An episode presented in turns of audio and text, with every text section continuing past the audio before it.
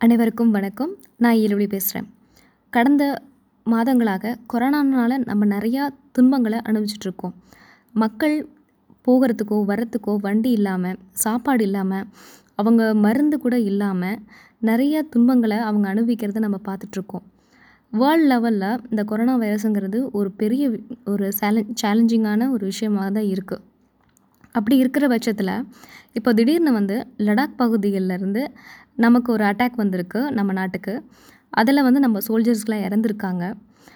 அந்த குடும்பத்துக்கும் நம்மளால் பெருசாக எந்த விஷயத்தையும் பண்ண முடியலனாலும் அவங்களுக்கு கண்டிப்பாக ஒரு மன ஆறுதல் வந்து கிடைக்கணும் அப்படிங்கிறத நம்ம பிரார்த்திச்சுக்கலாம். அது கடவுளாக கூட இருக்கலாம் இல்லை இந்த இயற்கை கூட இருக்கலாம். அது அவங்கவுங்களோட பொறுத்து இருக்குது அடுத்ததாக இன்னும் சொல்லப்போனால் இந்த சூசைடு அப்படிங்கிற ஒரு விஷயம் வந்து ரொம்பவே பரவலாக பேசிகிட்ருக்கு. படுது இந்த டைமில். இந்த கொரோனா டைமில் வந்து பார்த்திங்கன்னா நிறைய பேர்னால தனிமையாக வந்து இருக்கவே முடியலங்கிறதுனால நிறைய பிரச்சனைகளை வந்து சந்திச்சுக்கிட்டு இருக்காங்க அவங்க வந்து கவுன்சிலிங் போகிறது பெட்டர் அப்படின்னு அவங்களே டிசைட் பண்ணுறாங்க ஆனால் சில பேர் வந்து நல்ல வசதியாக இருக்காங்க பர்சனாலிட்டியாக இருக்காங்க அவங்களுக்கு நல்ல சக்ஸஸ்ஃபுல் கரியர் இருந்தால் கூட அவங்களும் அந்த மாதிரி ஒரு விஷயத்த சூஸ் பண்ணுறாங்க இதுக்கு காரணம் என்ன? எது எதனால் இவங்க இந்த மாதிரி நடந்துக்கிறாங்க? அப்படிங்கிறது வந்து ஒரு பெரிய விஷயமா தான் இருக்குது இப்போது ஒரு ரீசெண்டாக ஒரு ஹிந்தி ஆக்டர் சுஷாந்த் சிங் அவர் வந்து இறந்துருக்காரு. அவரோட மரணம் வந்து கொலையா தற்கொலையா இல்லை என்னன்னே தெரியல. பிகாஸ் ஏன்னா அவரோட மேனேஜர் கூட ஸோ மேலேருந்து விழுந்துட்டதாகவும் சொல்கிறாங்க இல்லை அவங்க வந்து சூசைட் பண்ணிக்கிட்டாங்க அப்படின்னு சொல்கிறாங்க இப்போ நிறைய அந்த சுஷாந்த் சிங்கோட ஆக்டர்ஸ் கேஸ்னால் மற்ற ஆக்டர்ஸ் மேலேயும் கேஸ் விழுந்திருக்குது அப்படின்னு சொல்கிறாங்க ஆனால் இது எல்லாமே நம்ம ஓரமாக தள்ளி வச்சுட்டு ஒரு விஷயம் நான் உங்ககிட்ட சொல்லணும்னு நான் விரும்புகிறேன் இந்த மாதிரி எண்ணம் வந்து எல்லாத்துக்கும் கண்டிப்பாக வரும். எவ் இருக்கிற எல்லா சுச்சுவேஷன்லேயும் இந்த எண்ணம் நமக்கும் வரும்.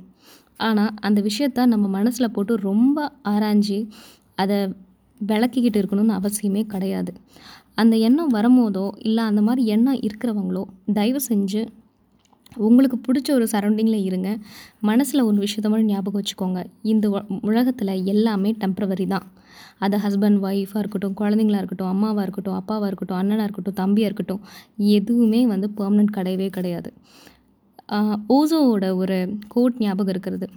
என்னென்னா பிறப்பதும் இறப்பதுக்கும் நடுவில் இருக்கிறது தான் வாழ்க்கை அப்படின்னு. பிறக்கும் போதும் நம்ம எங்கே பிறக்க போகிறோன்னு தெரியாது. இறக்கும் போதும் நம்ம எங்கே போக போகிறோன்னு நமக்கு தெரியாது. ஆனால் இந்த சூசைடு வந்து ஒரு முட்டாள்தனம் நான் சொல்லவே மாட்டேன். ஏன்னா அதுக்கு ஒரு தைரியம் வேணும். ஏன்னா சூசைட் பண்ணும்போது கூட பெயின் இருக்க தான் செய்யும். வாழ்க்கையில் எந்த பெயினுமே அனுபவிக்கக்கூடாது. நம்ம இறந்துட்டோம்னா எல்லா பிரச்சனைகளுமே முடிவு ஆகிடும் அப்படின்னு நினச்சா அது நம்மளோட முட்டாள்தனம்.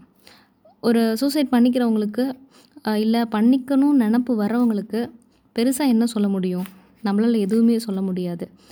ஒரு விஷயம் மட்டும் நான் நல்லா தெளிவாக சொல்கிறேன் என்றைக்குமே வந்து ஒருத்தவங்க கூட கம்பேனியனாக இருக்கணும்னு மட்டும் நம்பவே நம்பாதீங்க.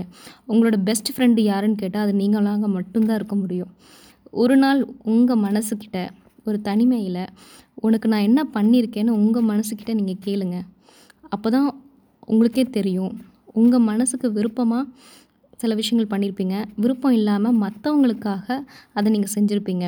அந்த டைமில் உங்கள் மனசு உங்களுக்கே மன்னிப்பு கொடுக்காது. ஸோ எந்த இடத்துலையுமே ஒரு கம்பெனியை எதிர்பார்க்காதீங்க. இவங்க இருப்பாங்க அவங்க இருப்பாங்கன்னு நம்பாதீங்க.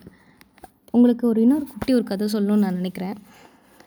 ஒரு பிச்சைக்கார ஒருத்தன் வந்து ரோட்டில் இருந்தானா அவன் வந்துட்டு ரோட்டில் படுத்து தூங்கிட்டு இருந்தானா குளிர் வெயில் எல்லா இடத்துலையுமே வந்து அவன் போர்வை இல்லாமல் அப்படி சும்மா வெறும் தரையிலே படுத்திருப்பானான் இதை பார்த்து அந்த ராஜா கேட்டாராம் எப்படி இந்த குளிர்காலத்துலேயும் கூட நீ வந்து இப்படி தூங்கிட்டுருக்க உனக்கு வந்து ஒன்றும் குளிர்லையா? இல்லைன்னா ஒன்றும் பண்ணலையா? அப்படின்னு கேட்டாராம். இல்லை ராஜா எனக்கு இது பழகிருச்சு அப்படின்னு சொன்னாராம் அந்த பிச்சைக்காரர். அப்போ ராஜா சொன்னாராம் நாளைக்கு நான் வரும்போது உனக்கு பெரிய ஒரு கம்பளி வாங்கிட்டு வரேன். அதை நீ போத்திக்கோ. போத்திக்கிட்டேன்னா உனக்கு குளிராது. ரொம்ப கம்ஃபர்டபுளாக தூங்கலாம் அப்படின்னு சொன்னாராம். சரின்னு சொல்லிட்டு ஒரு அடுத்த நாள் வந்திருக்காரு. அப்போ அடுத்த நாள் அதுக்கு அடுத்த நாள் வந்திருக்காரு.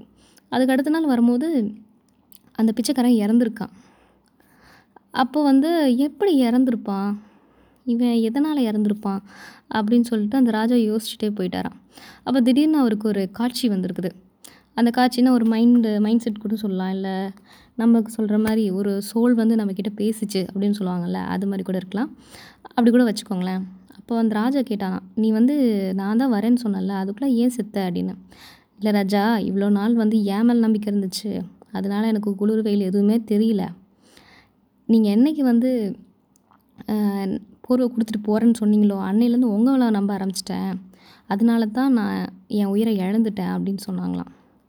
ஸோ இது கேட்குறது கடினமாக தான் இருக்கும். இது வந்து பழகுறதுக்கும் கடினமாக தான் இருக்கும். ஆனால் இதுதான் உண்மைன்னு நீங்கள் நினை நினச்சி பழகிட்டீங்க. அது கூட நீங்கள் உங்கள் மைண்ட் செட்டை வச்சுட்டிங்கன்னா கண்டிப்பாக இந்த மாதிரி எண்ணங்கள் வராது. கண்டிப்பாக இந்த லடாக்கோட ப்ராப்ளத்துக்கு வந்து நம்மளோட பிரதமர் கண்டிப்பாக இதுக்கு ஒரு பதில் கொடுப்பாருன்னு நம்ம எல்லோரும் எதிர்பார்த்துட்ருக்கோம் ஸோ இந்த ஆடியோ கேட்டுட்ருக்கவங்களுக்கு இந்த ஆடியோ பிடிச்சிருந்தா சப்ஸ்கிரைப் பண்ணுங்கள் எனக்கு மெசேஜ் பண்ணுங்கள் நன்றி வணக்கம்.